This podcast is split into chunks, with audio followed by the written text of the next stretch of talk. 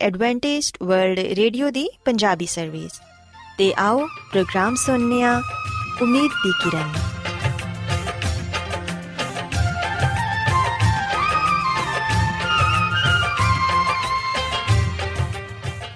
ਸਾਥਿਓ, ਮੈਂ ਤੁਹਾਡੀ ਮੇਜ਼ਬਾਨ ਫਰਾ ਸਲੀਮ, ਪ੍ਰੋਗਰਾਮ ਉਮੀਦ ਦੀ ਕਿਰਨ ਦੇ ਨਾਲ ਤੁਹਾਡੀ ਖidmat 'ਚ ਹਾਜ਼ਰ ਹਾਂ। ਮੇਰੇ ਵੱਲੋਂ ਪ੍ਰੋਗਰਾਮ ਸੁਣਨ ਵਾਲੇ ਸਾਰੇ ਸਾਥੀਆਂ ਨੂੰ ਮੇਰਾ ਪਿਆਰ ਭਰਾ ਸਲਾਮ, ਕਬੂਲ ਹੋਏ।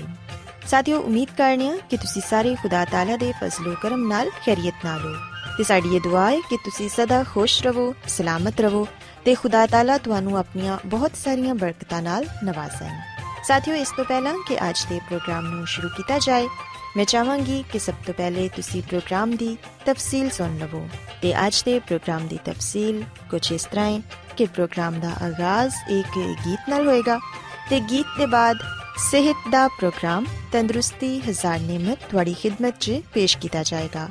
ਤੇ ਸਿਹਤ ਦੇ ਹਵਾਲੇ ਤੋਂ ਤੁਹਾਨੂੰ ਮਫੀਦ مشਵਰੇ ਦਿੱਤੇ ਜਾਣਗੇ, ਜਿਨ੍ਹਾਂ ਤੇ ਅਮਲ ਕਰਕੇ ਤੁਸੀਂ ਨਾ ਸਿਰਫ ਆਪਣੀ ਬਲਕਿ ਆਪਣੇ ਖਾਨਦਾਨ ਦੀ ਸਿਹਤ ਦਾ ਵੀ ਖਿਆਲ ਰੱਖ ਸਕਦੇ ਹੋ। ਤੇ ਸਾਥਿਓ, ਪ੍ਰੋਗਰਾਮ ਦੇ ਆਖਿਰ 'ਚ ਖੁਦਾ ਦੇ ਖਾਦਮ ਅਜ਼ਮਤ ਇਮਨੁਅਲ ਖੁਦਾਵੰਦ ਦੇ ਅਲਾਹੀ ਪਾਕਲਾਮ ਚੋਂ ਪੈਗਾਮ ਪੇਸ਼ ਕਰਨਗੇ। ਉਮੀਦ ਕਰਨੀਆ ਕਿ ਅੱਜ ਦੇ ਪੈਗਾਮ ਦੇ ਜ਼ਰੀਏ ਯਕੀਨਨ ਤੁਸੀਂ ਖੁਦਾਵੰਦ ਕੋਲੋਂ ਬਰਕਤ ਪਾਓਗੇ। ਸੋ ਆਓ ਸਾਥਿਓ, ਪ੍ਰੋਗਰਾਮ ਦਾ ਆਗਾਜ਼ ਇਸ ਰੂਹਾਨੀ ਗੀਤ ਨਾਲ ਕਰਨੇ ਆ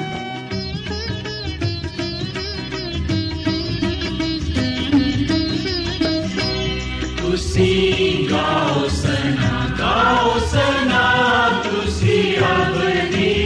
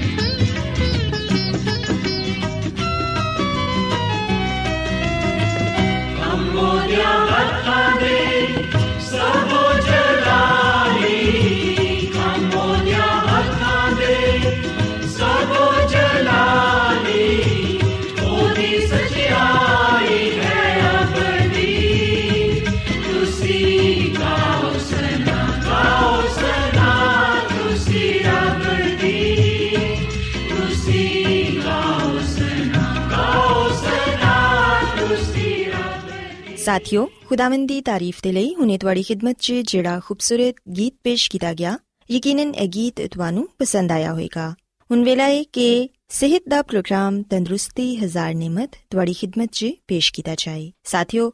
ਅੱਜ ਦੇ ਪ੍ਰੋਗਰਾਮ 'ਚ ਮੈਂ ਜਿਸ ਮੌਜੂ ਤੇ ਗੱਲ ਕਰਾਂਗੀ, ਉਹ ਏ ਬੁਖਾਰ, ਯਾਨੀ ਕਿ ਆਮ ਬੁਖਾਰ, ਜਿਹੜਾ ਅਕਸਰ ਹਰ ਉਮਰ ਦੇ ਸ਼ਖਸ ਨੂੰ ਹੋ ਜਾਂਦਾ ਏ। ਸਾਥੀਓ, ਅੱਜ ਦੇ ਪ੍ਰੋਗਰਾਮ 'ਚ ਮੈਂ ਤੁਹਾਨੂੰ ਇਹ ਦੱਸਾਂਗੀ ਕਿ ਬੁਖਾਰ ਕੀ ਹੈ ਤੇ ਇਹਦੀਆਂ ਕਿਹੜੀਆਂ-ਕਿਹੜੀਆਂ ਅਲਾਮਤਾਂ ਨੇ ਤੇ ਅਸੀਂ ਕਿਸ ਤਰ੍ਹਾਂ ਇਸ ਬਿਮਾਰੀ ਤੋਂ ਨਜਾਤ ਹਾਸਿਲ ਕਰ ਸਕਦੇ ਹਾਂ? ਸਾਥੀਓ, ਦਰਅਸਲ ਬੁਖਾਰ ਐਸੀ ਜਿਸਮਾਨੀ ਕੈਫੀਅਤ ਨੂੰ ਕਿਹਾ ਜਾਂਦਾ ਏ, ਜਿੰਦੇ 'ਚ ਸਾਡੇ ਬਦਨ ਦਾ ਦਰਜਾ ਹਰਾਰਤ, ਆਮ ਦਰਜਾ ਹਰਾਰਤ ਤੋਂ ਯਾਨੀ ਨਾਰਮਲ ਤੋਂ ਵੱਧ ਜਾਂਦਾ ਏ ਤੇ ਇਹ ਜਿਸਮ ਦੀ ਨਾਰਮਲ ਕਾਰਗਰਦਗੀ 'ਚ ਵਿਗਾੜ ਪੈਦਾ ਕਰ ਦਿੰਦਾ ਏ। ਸਾਥੀਓ, ਬੁਖਾਰ 'ਚ ਹਰ ਸ਼ਖਸ ਹੀ ਮੁਬਤਲਾ ਹੋ ਜਾਂਦਾ ਏ, ਚਾਹੇ ਉਹ ਛੋਟਾ ਹੋਏ, ਵੱਡਾ ਹੋਏ, ਬੁੱਢਾ ਹੋਏ ਜਾਂ ਨੌਜਵਾਨ ਹੋਏ। ਹਰ ਕੋਈ ਹੀ ਇਸ ਬਿਮਾਰੀ 'ਚ ਮੁਬਤਲਾ ਹੋ ਸਕਦਾ ਏ। ਜਦੋਂ ਇਨਸਾਨ ਠੀਕ ਠਾਕ ਹੁੰਦਾ ਏ ਜਾਂ ਸਿਹਤਯਾਬ ਹੁੰਦਾ ਏ ਤੇ ਉਹਦੇ ਜਿਸਮ ਦਾ ਟੈਂਪਰੇਚਰ ਨਾਰਮਲ ਰਹਿੰਦਾ ਏ। ਸਾਥੀਓ, ਯਾਦ ਰੱਖੋ ਕਿ ਬੁਖਾਰ ਦਰਅਸਲ ਬਜ਼ਾਤੇ ਖੁਦ ਕੋਈ ਬਿਮਾਰੀ ਨਹੀਂ, ਬਲਕਿ ਜਿਸਮ 'ਚ ਕਿਸੇ ਹੋਰ ਬਿਮਾਰੀ ਦੀ ਮੌਜੂਦਗੀ ਦੀ ਨਿਸ਼ਾਨੀ ਜਾਂ ਅਲਾਮਤ ਏ। ਅਕਸਰ ਔਕਾਤ ਇਸ ਤਰ੍ਹਾਂ ਹੁੰਦਾ ਏ ਕਿ ਕੋਈ ਖਤਰਨਾਕ ਤਬਦੀਲੀ ਜਦੋਂ ਸਾਡੇ ਜਿਸਮ 'ਚ ਹੋਣਾ ਸ਼ੁਰੂ ਹੋ ਜਾਏ ਤੇ ਉਦੋਂ ਸਾਡੇ ਬਦਨ 'ਚ ਬਿਮਾਰੀ ਦੇ ਜਰਾਸੀਮ ਦਾਖਲ ਹੋ ਕੇ ਵਧਣਾ ਸ਼ੁਰੂ ਕਰ ਦਿੰਦੇ ਨੇ ਤੇ ਜਿਸਮ ਫੌਰਨ ਉਹਦਾ ਰੱਦੇ ਅਮਲ ਕਰਦਾ ਏ। ਜਦੋਂ ਕਿਸੇ ਨੂੰ ਬੁਖਾਰ ਹੁੰਦਾ ਹੈ ਤੇ ਦਰਅਸਲ ਉਹਦਾ ਜਿਸਮ ਉਹਨੂੰ ਇਹ ਦੱਸਣ ਦੀ ਕੋਸ਼ਿਸ਼ ਕਰ ਰਿਹਾ ਹੁੰਦਾ ਹੈ ਕਿ ਮੋਹਤਰਮ ਸਭ ਕੁਝ ਠੀਕ ਨਹੀਂ, ਜਿਸਮ 'ਚ ਕੋਈ ਛੋਟੀ ਜਾਂ ਵੱਡੀ ਖਰਾਬੀ ਪੈਦਾ ਹੋ ਗਈ ਹੈ ਸਾਥੀਓ, ਜਦੋਂ ਤੇ ਇਨਸਾਨ ਠੀਕ ਹੋਏ ਤੇ ਉਹਦੇ ਬਦਨ ਦਾ ਦਰਜਾ ਹਰਾਰਤ ਨਾਰਮਲ ਰਹਿੰਦਾ ਹੈ ਲੇਕਿਨ ਜਦੋਂ ਉਹਨੂੰ ਬੁਖਾਰ ਹੋ ਜਾਏ ਤੇ ਉਹਦੇ ਜਿਸਮ ਦਾ ਦਰਜਾ ਹਰਾਰਤ ਵੱਧ ਜਾਂਦਾ ਹੈ ਤੇ ਕਈ ਦਫਾ ਵੀ ਕਿਹਾ ਜਾਂਦਾ ਹੈ ਕਿ ਖਾਣਾ ਖਾਣ ਦੇ ਬਾਅਦ ਵੀ ਦਰਜਾ ਹਰਾਰਤ ਵੱਧ ਜਾਂਦਾ ਹੈ। ਯਾਦ ਰੱਖੋ ਕਿ ਖੁਰਾਕ ਸਾਡੇ ਜਿਸਮ ਦਾ ਇੰਧਨ ਹੈ ਸਾਡੇ ਜਿਸਮ 'ਚ ਜਿੰਨੀ ਜ਼ਿਆਦਾ ਚਰਬੀ ਹੋਏਗੀ, ਜਿਸਮ 'ਚੋਂ ਓਨੀ ਹੀ ਘੱਟ ਹਰਾਰਤ ਖਾਰਜ ਹੋਏਗੀ। ਇਹੋ ਹੀ ਵਜ੍ਹਾ ਹੈ ਕਿ ਮੋٹے ਲੋਕਾਂ ਨੂੰ ਜ਼ਿਆਦਾ ਗਰਮੀ ਮਹਿਸੂਸ ਹੁੰਦੀ ਹੈ ਜਦੋਂ ਜਿਸਮ 'ਚ ਪੈਦਾ ਹੋਣ ਵਾਲੀ ਹਰਾਰਤ ਜਿਸਮ 'ਚੋਂ ਖਾਰਜ ਹੋਣ ਵਾਲੀ ਹਰਾਰਤ ਤੋਂ ਵੱਧ ਜਾਂਦੀ ਹੈ ਤੇ ਫਿਰ ਇਨਸਾਨ ਨੂੰ ਬੁਖਾਰ ਹੋ ਜਾਂਦਾ ਹੈ ਸਾਥੀਓ, ਅਸੀਂ ਵੇਖਿਆ ਕਿ ਬਹੁਤ ਸਾਰੇ ਹੋਰ ਵੀ ਅਜਜ਼ਾ ਨੇ, ਜਿਹੜੇ ਕਿ ਜਿਸਮ ਦੇ ਦਰਜਾ ਹਰਾਰਤ 'ਚ ਤਬਦੀਲੀ ਪੈਦਾ ਕਰਦੇ ਨੇ ਤੇ ਇਨਸਾਨ ਬੁਖਾਰ 'ਚ ਮੁਬਤਲਾ ਹੋ ਜਾਂਦਾ ਹੈ ਅਸੀਂ ਵੇਖਿਆ ਕਿ ਇਹ ਰੱਦੋ-ਬਦਲ ਖਾਈ ਜਾਣ ਵਾਲੀ ਗਿਜ਼ਾ, ਜਿਸਮਾਨੀ ਮਿਹਨਤ ਤੇ ਮੁਸ਼ਕਲ ਤੇ ird-gird ਦੇ ਮੌਸਮ ਦੀ ਮੁਨਾਸਬਤ ਨਾਲ ਵੀ ਹੁੰਦਾ ਰਹਿੰਦਾ ਹੈ ਤੇ ਜਿਵੇਂ ਕਿ ਤੁਸੀਂ ਜਾਣਦੇ ਹੀ ਹੋਵੋਗੇ ਕਿ ਜਿਸਮ ਦਾ ਟੈਂਪਰੇਚਰ ਥਰਮਾਮੀਟਰ ਦੇ ਜ਼ਰੀਏ ਲਿੱਤਾ ਜਾਂਦਾ ਹੈ ਜਿਹਨੂੰ ਲੋਕ ਡਾਕਟਰੀ ਥਰਮਾਮੀਟਰ ਕਹਿੰਦੇ ਨੇ। ਤੇ ਅਗਰ ਕਦੀ ਤੁਹਾਨੂੰ ਬੁਖਾਰ ਹੋਵੇ, ਤੇ ਤੁਸੀਂ ਆਪਣੇ ਡਾਕਟਰ ਦੇ ਕੋਲ ਜਾਓ ਤੇ ਸਭ ਤੋਂ ਪਹਿਲੇ ਡਾਕਟਰ ਤੁਹਾਡਾ ਬੁਖਾਰ ਚੈੱਕ ਕਰੇਗਾ। ਤੇ ਬੁਖਾਰ ਚੈੱਕ ਕਰਨ ਦੇ ਲਈ ਉਹ ਥਰਮਾਮੀਟਰ ਦਾ ਇਸਤੇਮਾਲ ਕਰੇਗਾ। ਲੇਕਿਨ ਸਾਥੀਓ, ਇੱਕ ਗੱਲ ਯਾਦ ਰੱਖੋ ਕਿ ਅਗਰ ਜਿਸਮ ਦਾ ਸਹੀ ਦਰਜਾ ਹਰਾਰਤ ਮਾਲੂਮ ਕਰਨਾ ਹੋਏ, ਤੇ ਇਸ ਸਖਤ ਜਿਸਮਾਨੀ ਮੁਸ਼ਕਲ ਦੇ ਫੌਰਨ ਬਾਅਦ ਜਾਂ ਕੋਈ ਗਰਮ ਚੀਜ਼ ਪੀਣ ਦੇ ਬਾਅਦ ਨਹੀਂ ਨਾਪਣਾ ਚਾਹੀਦਾ, ਕਿਉਂਕਿ ਇਹਦੇ ਨਤੀਜੇ 'ਚ ਟੈਂਪਰੇਚਰ ਵੈਸੇ ਹੀ ਵੱਧ ਜਾਂਦਾ ਹੈ ਲਿਹਾਜ਼ਾ ਐਸੀ ਹਾਲਤ 'ਚ ਲਿੱਤਾ ਗਿਆ ਟੈਂਪਰੇਚਰ ਜਿਸਮ ਦੀ ਅਸਲੀ ਹਾਲਤ ਨੂੰ ਜ਼ਾਹਿਰ ਨਹੀਂ ਕਰ ਸਕੇਗਾ। ਸਾਥੀਓ, ਆਮ ਤੌਰ ਤੇ ਬੁਖਾਰ, ਜ਼ਰਾ ਜਿਹੀ ਕਪਕਪਾਹਟ, ਜਿਸਮ ਦੇ ਮੁxtਲਿਫ ਹਿੱਸਿਆਂ 'ਚ ਦਰਦ ਤੇ ਖਾਸ ਤੌਰ ਤੇ ਸਿਰ 'ਚ ਦਰਦ, ਪਿਆਸ ਲੱਗਣ ਤੇ ਸੁਸਤੀ ਤਾਰੀ ਹੋਣ ਨਾਲ ਚੜਦਾ ਏ ਤੇ ਕਈ ਦਫਾ ਤੇ ਕਹਿ ਵੀ ਆਂਦੀ ਏ, ਨਬਜ਼ ਦੀ ਰਫ਼ਤਾਰ ਵੱਧ ਜਾਂਦੀ ਏ ਤੇ ਸਾਹ ਲੈਣ 'ਚ ਤੇਜ਼ੀ ਆ ਜਾਂਦੀ ਏ। ਕੁਝ ਦੇਰ ਦੇ ਬਾਅਦ ਇਹਨਾਂ ਅਲਾਮਤਾਂ 'ਚ ਕਮੀ ਆ ਜਾਂਦੀ ਏ ਤੇ ਅਗਰ ਜਿਸਮ ਦਾ ਟੈਂਪਰੇਚਰ ਬਹੁਤ ਉੱਚਾ ਹੋਏ ਤੇ ਬੇਚੈਨੀ ਤਾਰੀ ਹੋ ਜਾਂਦੀ ਏ। ਅਗਰ ਬੁਖਾਰ 105 ਜਾਂ 106 ਦਰਜਾ ਫੌਰਨ ਹਾਈਟ ਹੋ ਜਾਏ ਤੇ ਕੁਝ ਦੇਰ ਬਰਕਰਾਰ ਰਵੇ ਤੇ ਮੌਤ ਵੀ ਵਾਕਿਆ ਹੋਣ ਦਾ ਖਤਰਾ ਹੁੰਦਾ ਹੈ ਸੋ ਇਸ ਲਈ ਸਾਥੀਓ, ਜਦੋਂ ਵੀ ਬੁਖਾਰ ਹੋਏ, ਫੌਰਨ ਡਾਕਟਰ ਕੋਲ ਜ਼ਰੂਰ ਜਾਓ ਤਾਂ ਕਿ ਉਹ ਤੁਹਾਡਾ ਚੈੱਕਅਪ ਕਰਕੇ ਤੁਹਾਨੂੰ ਅੱਛੀ ਦਵਾਈ ਦੇ ਸਕੇ। ਸਾਥੀਓ, ਅਕਸਰ ਔਕਾਤ ਬੁਖਾਰ ਫਾਸਦ ਮਾਦਿਆਂ ਦੀ ਵਜ੍ਹਾ ਨਾਲ ਹੁੰਦਾ ਹੈ ਜਿਹੜਾ ਕਿ ਗਲਤ ਗਿਜ਼ਾ ਦੀ ਵਜ੍ਹਾ ਨਾਲ ਹੋ ਜਾਂਦਾ ਹੈ ਤੇ ਗਲਤ ਤਰਜ਼ੇ ਜ਼ਿੰਦਗੀ ਗੁਜ਼ਾਰਨ ਦੇ ਨਾਲ ਸਾਡੇ ਜਿਸਮ 'ਚ ਜਮਾ ਹੋ ਜਾਂਦੇ ਨੇ। ਇਸ ਤਰ੍ਹਾਂ ਜਿਸਮ ਇਹਨਾਂ ਜ਼ਰੀਲੇ ਫਾਸਦ ਮਾਦਿਆਂ ਤੋਂ ਨਜਾਤ ਪਾਣ ਦੇ ਲਈ ਜਿਹੜੀ ਫਿਤਰੀ ਕੋਸ਼ਿਸ਼ ਕਰਦਾ ਏ ਉਹਨੂੰ ਬੁਖਾਰ ਕਿਹਾ ਜਾਂਦਾ ਏ ਸਾਥੀਓ, ਅਗਰ ਤੁਹਾਡੇ ਘਰ 'ਚੋਂ ਕੋਈ ਫਰਦ ਇਸ ਬਿਮਾਰੀ 'ਚ ਮੁਬਤਲਾ ਹੋ ਜਾਏ, ਤੇ ਉਹਦੇ ਲਈ ਇਹ ਜ਼ਰੂਰੀ ਏ ਕਿ ਤੁਸੀਂ ਉਹਨੂੰ ਕਿੰਨੂ ਜਾਂ ਸੰਗਤਰੇ ਦਾ ਜੂਸ ਪਿਲਾਓ। ਤੇ ਅਗਰ ਟੈਂਪਰੇਚਰ 103 ਦਰਜਾ ਫੌਰਨ ਹਾਈਟ ਤੋਂ ਵੱਧ ਜਾਏ, ਤੇ ਮਰੀਜ਼ ਦੇ ਸਿਰ ਤੇ ਠੰਡੀਆਂ ਪੱਟੀਆਂ ਲਗਾਓ। ਤੇ ਅਗਰ ਫਿਰ ਵੀ ਬੁਖਾਰ ਘਟਣਾ ਹੋਏ, ਤੇ ਪੂਰੇ ਜਿਸਮ ਤੇ ਠੰਡੀਆਂ ਪੱਟੀਆਂ ਲਗਾਉਣੀਆਂ ਚਾਹੀਦੀਆਂ ਨੇ। ਸਾਥੀਓ, ਜਦੋਂ ਜਿਸਮ ਦਾ ਟੈਂਪਰੇਚਰ ਘੱਟ ਹੋ ਕੇ ਨਾਰਮਲ ਹੋ ਜਾਏ, ਤੇ ਮਰੀਜ਼ ਦੀ ਜ਼ੁਬਾਨ ਤੇ ਦਾਗ ਜਾਂ ਨਿਸ਼ਾਨਾਤ ਘੱਟ ਹੋ ਜਾਣ, ਤੇ ਇਹਦੇ ਬਾਅਦ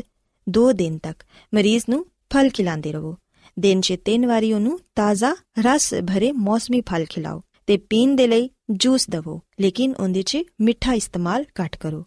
ਇਹਦੇ ਇਲਾਵਾ ਸਾਥੀਓ, ਪਾਣੀ ਵੀ ਜ਼ਿਆਦਾ ਤੋਂ ਜ਼ਿਆਦਾ ਇਸਤੇਮਾਲ ਕਰੋ। ਤੇ ਫਿਰ ਆਇਸਤਾ ਆਇਸਤਾ ਠੋਸ ਤੇ ਮਤਵਾਜ਼ਨ ਗਿਜ਼ਾ ਦੀ ਤਰਫ ਆਓ। ਲੇਕਿਨ ਜ਼ਿਆਦਾਤਰ ਤਾਜ਼ਾ ਫਲ ਤੇ ਕੱਚੀਆਂ ਤੇ ਹਲਕੀਆਂ ਉਬਲੀਆਂ ਹੋਈਆਂ ਸਬਜ਼ੀਆਂ ਇਸਤੇਮਾਲ ਕਰੋ। ਇਹਦੇ ਇਲਾਵਾ ਸਾਥੀਓ, ਜਦੋਂ ਮਰੀਜ਼ ਨੂੰ ਬੁਖਾਰ ਹੋਏ ਤੇ ਉਹਦੇ ਤੇ ਕਦੀ ਵੀ ਬਹੁਤ ਜ਼ਿਆਦਾ ਕੱਪੜੇ ਨਾ ਦਵੋ, ਬਲਕਿ ਉਹਨੂੰ ਨਹਾਇਤ ਹੀ ਆਰਾਮ ਦੇ ਬਿਸਤਰ ਤੇ ਲਟਾਓ ਤੇ ਹਲਕੀ ਜੀ ਚਾਦਰ ਉਹਦੇ ਤੇ ਪਾਓ। ਤੇ ਕਮਰੇ ਦੀ ਫਿਜ਼ਾ ਨੂੰ ਪੁਰਸਕੂਨ ਤੇ ਆਰਾਮ ਦੇ ਰੱਖੋ।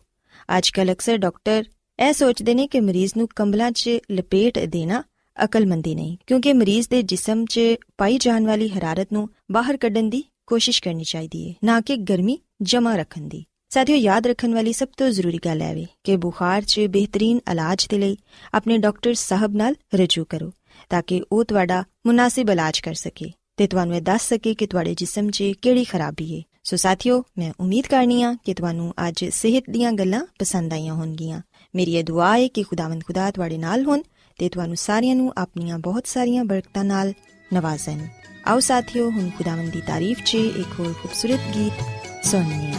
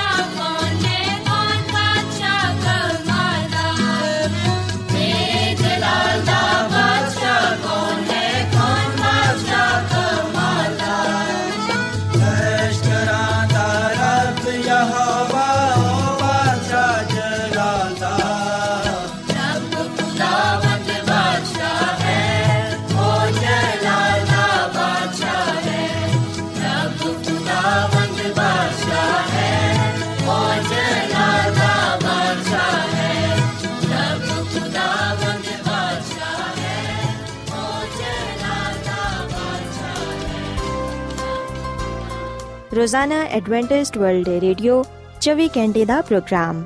ਜਨੂਬੀ ਏਸ਼ੀਆ ਦੇ ਲਈ ਪੰਜਾਬੀ ਉਰਦੂ ਅੰਗਰੇਜ਼ੀ ਸਿੰਧੀ ਤੇ ਦੂਜੀਆਂ ਬਹੁਤ ਸਾਰੀਆਂ ਜ਼ੁਬਾਨਾਂ ਵਿੱਚ ਨਸ਼ਰ ਕਰਦਾ ਹੈ ਸਿਹਤ ਮਤਵਾਜ਼ਨ ਖੁਰਾਕ تعلیم ਖਾਨਦਾਨੀ ਜ਼ਿੰਦਗੀ ਤੇ ਬਾਈਬਲ ਮੁਕੱਦਸ ਨੂੰ ਸਮਝਣ ਦੇ ਲਈ ਐਡਵੈਂਟਿਸਟ ਵਰਲਡ ਰੇਡੀਓ ਜ਼ਰੂਰ ਸੁਨੋ ਸਾਡੀ ਪੰਜਾਬੀ ਸਰਵਿਸ ਦਾ ਪਤਾ ਲਿਖ ਲਵੋ ਇੰਚਾਰਜ ਪ੍ਰੋਗਰਾਮ ਉਮੀਦ ਦੀ ਕਿਰਨ post box number 32 Lahore Pakistan Adventist World Radio ਵੱਲੋਂ ਪ੍ਰੋਗਰਾਮ ਉਮੀਦ ਦੀ ਕਿਰਨ ਨਿਸ਼ਰ ਕੀਤਾ ਜਾ ਰਿਹਾ ਹੈ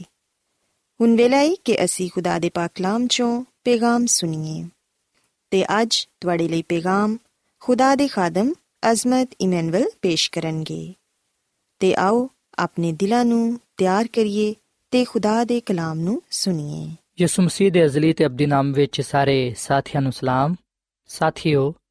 ਮੈਂ ਮਸੀਹ ਯਿਸੂ ਵਿੱਚ ਤੁਹਾਡਾ ਖਾਦਮ ਅਜ਼ਮਤ ਇਮਾਨੁਅਲ ਕਲਾਮੇ ਮੁਕੱਦਸ ਦੇ ਨਾਲ ਤੁਹਾਡੀ ਖਿਦਮਤ ਵਿੱਚ ਹਾਜ਼ਰ ਹਾਂ ਤੇ ਮੈਂ ਖੁਦਾਵੰਦ ਖੁਦਾ ਦਾ ਸ਼ੁਕਰ ਅਦਾ ਕਰਦਾ ਹਾਂ ਕਿ ਅੱਜ ਮੈਂ ਤੁਹਾਨੂੰ ਇੱਕ ਵਾਰ ਫੇਰ ਖੁਦਾਵੰਦ ਦਾ ਕਲਾਮ ਸੁਣਾ ਸਕਣਾ ਸਾਥੀਓ, ਆਓ ਆਪਣੇ ਈਮਾਨ ਦੀ ਮਜ਼ਬੂਤੀ ਤੇ ਈਮਾਨ ਦੀ ਤਰੱਕੀ ਦੇ ਲਈ ਖੁਦਾਵੰਦ ਦੇ ਕਲਾਮ ਨੂੰ ਸੁਣੀਏ। ਸਾਥੀਓ, ਅਗਰ ਅਸੀਂ ਮਰਕਸ ਦੀ ਅੰਜੀਲ ਜਿਹੜੀ ਕਿ ਬਾਈਬਲ ਮੁਕੱਦਸ ਦੇ ਨਵੇਂ ਅਧਨਾਮੇ ਵਿੱਚ ਪਾਈ ਜਾਂਦੀ ਏ, ਇਹਦੇ ਪੰਜ ਬਾਬ ਦੀ।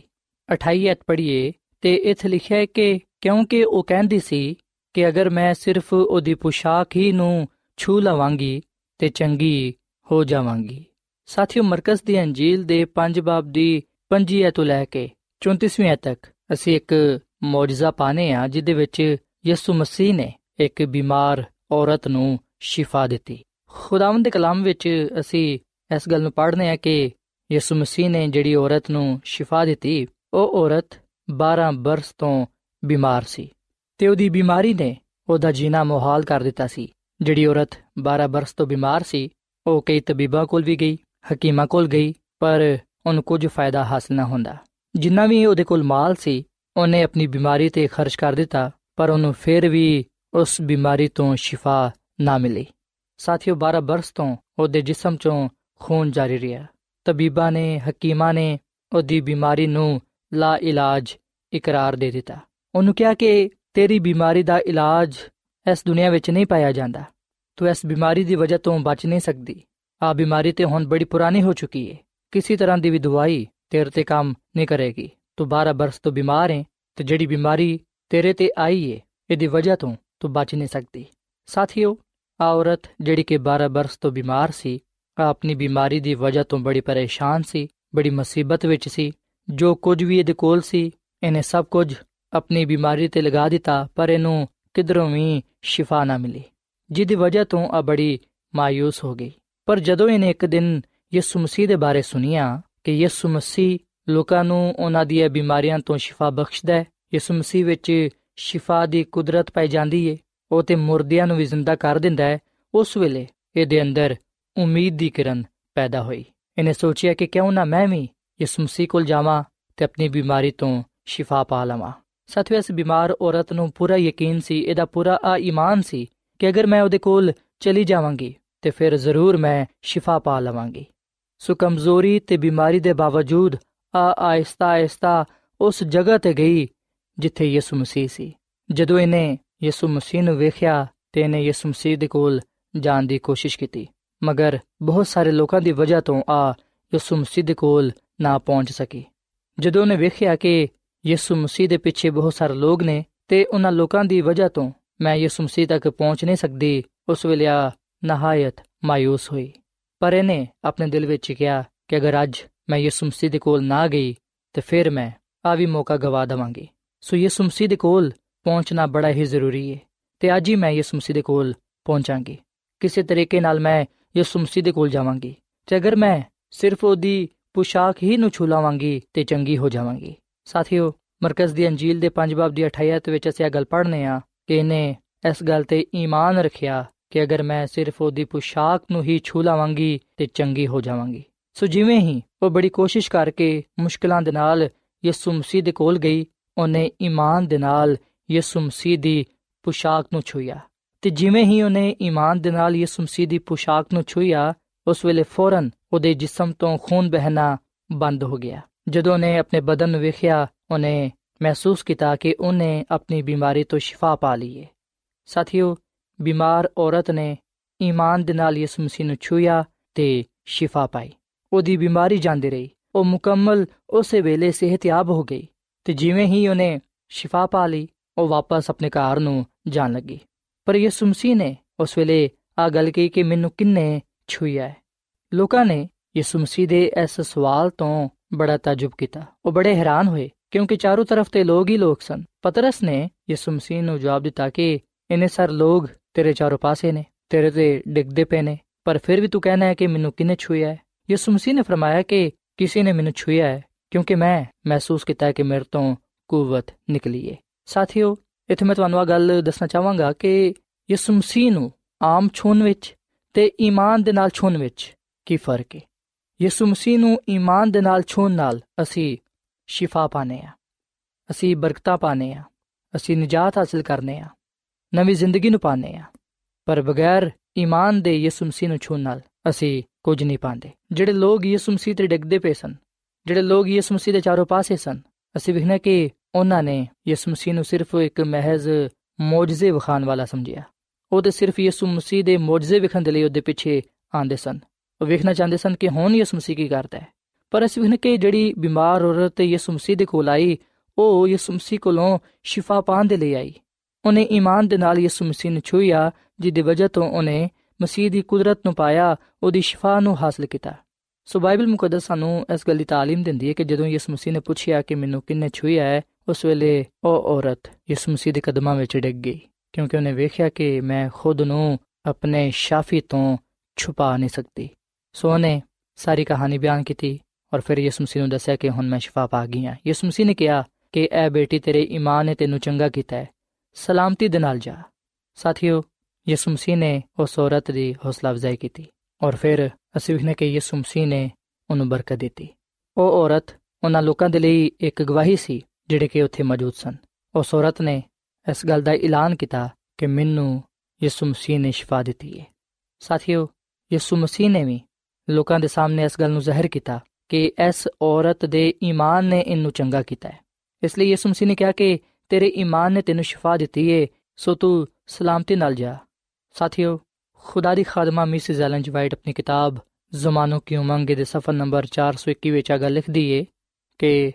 ਉਹ ਲੋਕ ਜਿਹੜੇ ਉਹਦੇ ਤੇ ਡਿੱਗਦੇ ਸਨ, ਉਹਨਾਂ ਦੇ ਛੂਣ ਨਾਲ ਕੋਈ ਮੌਜਜ਼ਾ ਵਕੂ ਵਿੱਚ ਨਾ ਆਇਆ। ਲੇਕਿਨ ਜਦੋਂ ਈਮਾਨ ਦੇ ਨਾਲ ਬਿਮਾਰ ਔਰਤ ਨੇ ਛੂਇਆ ਉਹ ਸ਼ਿਫਾ ਪਾ ਗਈ। ਰੂਹਾਨੀ ਚੀਜ਼ਾਂ ਦਾ ਵੀ ਆਹੀ ਹਾਲ ਹੈ ਰਸਮੀ ਮਜ਼ਬੀ ਕਲਾਮ ਤੇ ਬਗੈਰ ਈਮਾਨ ਦੇ ਦੁਆ ਨਾਲ ਕੁਝ ਹਾਸਲ ਨਹੀਂ ਹੁੰਦਾ। ਸਿਰਫ ਉਸੇ ਈਮਾਨ ਨਾਲ ਸਾਨੂੰ ਫਾਇਦਾ ਹੋ ਸਕਦਾ ਹੈ, ਜਿਹੜਾ ਈਮਾਨ ਅਸੀਂ ਖੁਦਾਵੰਦ ਯਿਸੂ ਮਸੀਹ ਤੇ ਰੱਖਨੇ ਆ। ਹਕੀਕੀ ਈਮਾਨ ਜ਼ਿੰਦਗੀ ਦਾ ਨਾਮ ਹੈ ਸੋ ਸਾਥੀਓ ਇਹ ਗੱਲ ਸੱਚ ਹੈ ਕਿ ਯਿਸੂ ਮਸੀਹ ਤੇ ਈਮਾਨ ਰੱਖਣ ਨਾਲ ਅਸੀਂ ਸ਼ਿਫਾ ਪਾਨੇ ਆ ਈਮਾਨ ਨਾਲ ਹੀ ਅਸੀਂ ਖੁਦਾ ਨੂੰ ਪਸੰਦ ਆਨੇ ਆ ਬਗੈਰ ਈਮਾਨ ਤੋਂ ਖੁਦਾ ਨੂੰ ਪਸੰਦ ਆਣਾ ਨਾਮੁਮਕਿਨ ਹੈ ਬਗੈਰ ਈਮਾਨ ਤੋਂ ਅਸੀਂ ਆਪਣੀ ਬਿਮਾਰੀਆਂ ਤੋਂ ਸ਼ਿਫਾ ਨਹੀਂ ਪਾ ਸਕਦੇ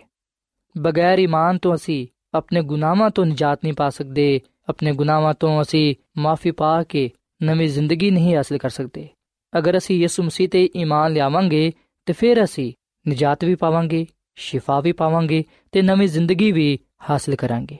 ਸੋ ਸਾਥੀਓ, ਖੁਦਾਵੰਦ ਦਾ ਕਲਾਮ ਸਾਨੂੰ ਅੱਜ ਇਹ ਗੱਲ ਸਿਖਾਣਾ ਚਾਹੁੰਦਾ ਹੈ ਕਿ ਈਮਾਨ ਨਾਲ ਹੀ ਸਾਨੂੰ ਸ਼ਿਫਾ ਮਿਲਦੀ ਹੈ ਸੋ ਅੱਜ ਜਦੋਂ ਅਸੀਂ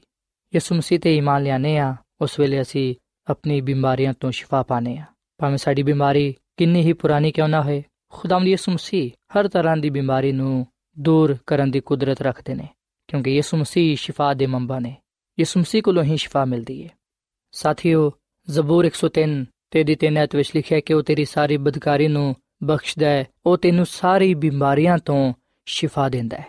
ਸੋ ਖੁਦਾ ਦਾ ਕਲਾਮ ਅਗਲ ਫਰਮਾਂਦਾ ਹੈ ਕਿ ਯਿਸੂ ਮਸੀਹ ਸਾਨੂੰ ਸਾਰੀ ਬਿਮਾਰੀਆਂ ਤੋਂ ਸ਼ਿਫਾ ਦਿੰਦਾ ਹੈ ਉਹ ਸਾਡੀ ਬਦਕਾਰੀ ਨੂੰ ਬਖਸ਼ਦਾ ਹੈ ਜਿਹੜੀ ਬਿਮਾਰੀ ਦਾ ਇਲਾਜ ਇਸ ਦੁਨੀਆਂ ਵਿੱਚ ਨਹੀਂ ਪਾਇਆ ਜਾਂਦਾ ਜਿਹੜੀ ਬਿਮਾਰੀ ਲਾ ਇਲਾਜ ਸਮਝੀ ਜਾਂਦੀ ਹੈ ਸਾਥੀਓ ਉਸ ਬਿਮਾਰੀ ਦਾ ਇਲਾਜ ਖੁਦਾਮ ਦੀ ਯਿਸੂ ਮਸੀਹ ਦੇ ਕੋਲ ਮੌਜੂਦ ਹੈ ਕੋਈ ਵੀ ਐਸੀ ਬਿਮਾਰੀ ਨਹੀਂ ਹੈ ਜਿਹਦਾ ਇਲਾਜ ਯਿਸੂ ਮਸੀਹ ਦੇ ਕੋਲ ਨਾ ਹੋਵੇ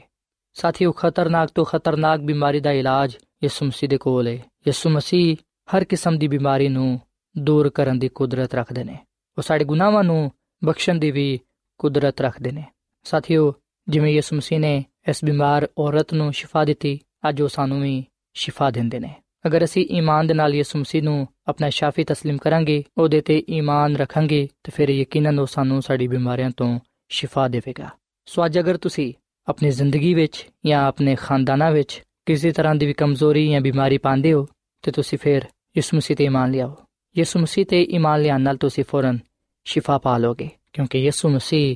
ਅਜ਼ੀਮ ਤਬੀਬ ਹੈ ਜਿਹੜਾ ਕੋਈ ਵੀ ਉਹਦੇ ਕੋਲ ਆਂਦਾ ਹੈ ਯਿਸੂ ਮਸੀਹ ਉਹਨੂੰ ਸ਼ਿਫਾ ਦਿੰਦਾ ਹੈ ਯਿਸੂ ਮਸੀਹ ਨੇ ਖੁਦ ਫਰਮਾਇਆ ਕਿ ਮੈਂ ਇਸ ਦੁਨੀਆਂ ਵਿੱਚ ਇਸ ਲਈ ਆਇਆ ਹਾਂ ਕਿ ਤੁਸੀਂ ਜ਼ਿੰਦਗੀ ਪਾਓ ਤੇ ਕਸਰਤ ਦੀ ਜ਼ਿੰਦਗੀ ਪਾਓ ਆਓ ਸਾਥੀਓ ਅਸੀਂ ਆਪਣੀ ਬਿਮਾਰੀਆਂ ਨੂੰ ਕਮੀ ਕਮਜ਼ੋਰੀਆਂ ਨੂੰ ਗੁਨਾਹਾਂ ਨੂੰ ਖੁਦਾ ਦੇ ਅੱਗੇ ਰੱਖੀਏ ਖੁਦਾਵੰਦ ਯਿਸੂ ਮਸੀਹ ਤੇ ਈਮਾਨ ਲਿਆਈਏ ਤੇ ਉਹਨੂੰ ਕਹੀਏ ਕਿ ਖੁਦਾਵੰਦ ਮੈਂ ਤੈਨੂੰ ਆਪਣਾ ਨਿਜਾਤ ਦੇਹਿੰਦਾ تسلیم ਕਰਨਾ ਵਾ ਤੂੰ ਹੀ ਮੇਰਾ ਸ਼ਾਫੀ ਹੈ ਮੇਰੀ ਬਿਮਾਰੀਆਂ ਨੂੰ ਮੇਰੀ ਕਮਜ਼ੋਰੀਆਂ ਨੂੰ ਮੇਰੀ ਗਲਤੀ ਖਤਾਵਾਂ ਨੂੰ ਗੁਨਾਹਾਂ ਨੂੰ ਤੂੰ ਦੂਰ ਕਰ ਦੇ ਮੈਨੂੰ ਸ਼ਿਫਾ ਬਖਸ਼ ਕਿਉਂਕਿ ਮੈਂ ਤੇਰੇ ਤੇ ਈਮਾਨ ਲਿਆਨਾ ਵਾ ਸਾਥੀਓ ਜਦੋਂ ਤੁਸੀਂ ਆਪਣਾ ਆਪ ਯਿਸੂ ਮਸੀਹ ਦੇ ਹੱਥਾਂ ਵਿੱਚ ਦਵੋਗੇ ਯਿਸੂ ਮਸੀਹ ਤੁਹਾਨੂੰ ਸ਼ਿਫਾ ਬਖਸ਼ਣਗੇ ਨਵੀਂ ਜ਼ਿੰਦਗੀ عطا ਫਰਮਾਨਗੇ ਤਾਂ ਕਿ ਤੁਸੀਂ ਆਪਣੇ ਆਪ ਨੂੰ ਉਹਦੇ ਜਲਾਲ ਦੇ ਲਈ ਇਸਤੇਮਾਲ ਕਰ ਸਕੋ ਸੋ ਸਾਥੀਓ ਆਖਰ ਵਿੱਚ ਮੈਂ ਤੁਹਾਡੇ ਨਾਲ ਮਿਲ ਕੇ ਦੁਆ ਕਰਨਾ ਚਾਹਨਾ ਵਾਂ ਆਓ ਅਸੀਂ ਦੁਆ ਵਿੱਚ ਖੁਦਾਮ ਦੀ ਯਿਸੂ ਮਸੀਹ ਕੋਲੋਂ ਆਪਣੇ ਲਈ ਤੇ ਦੂਜਿਆਂ ਦੇ ਲਈ ਸ਼ਿਫਾ ਮੰਗੀਏ ਤਾਂ ਕਿ ਅਸੀਂ ਉਹਦੇ ਨਾਮ ਨੂੰ ਇੱਜ਼ਤ ਤੇ ਜਲਾਲ ਦੇ ਸਕੀਏ ਸੋ ਆਓ ਅਸੀਂ ਦੁਆ ਕਰੀਏ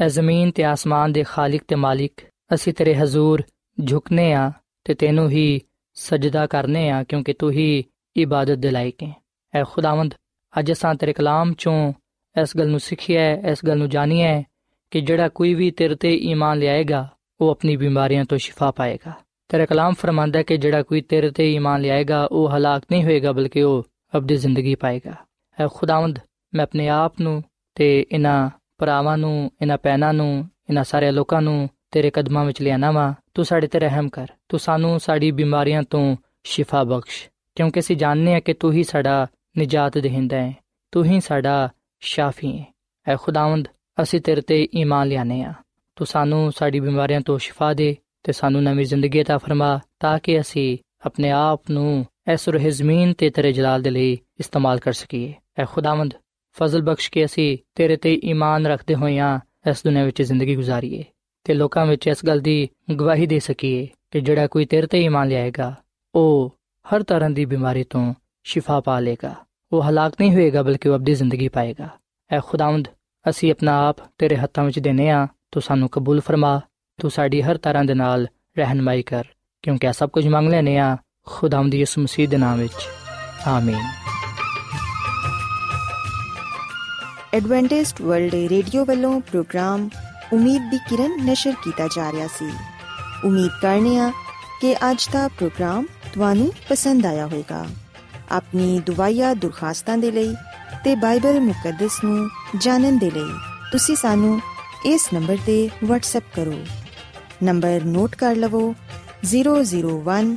747 281 2849 ਸਾਥਿਓ, ਤੁਸੀਂ ਸਾਡੇ ਪ੍ਰੋਗਰਾਮ ਇੰਟਰਨੈਟ ਤੇ ਵੀ ਸੁਣ ਸਕਦੇ ਹੋ। ਸਾਡੀ ਵੈਬਸਾਈਟ ਹੈ www.awr.org ਕੱਲ ਇਸੇ ਵੇਲੇ ਤੇ ਇਸੇ ਫ੍ਰੀਕਵੈਂਸੀ ਤੇ ਫਿਰ ਤੁਹਾਡੇ ਨਾਲ ਮੁਲਾਕਾਤ ਹੋਏਗੀ। ਹੁਣ ਆਪਣੀ ਮੇਜ਼ਬਾਨ ਫਰਾਜ਼ ਸਲੀਮ ਨੂੰ ਇਜਾਜ਼ਤ ਦਿਓ। ਖੁਦਾ ਹਾਫਿਜ਼।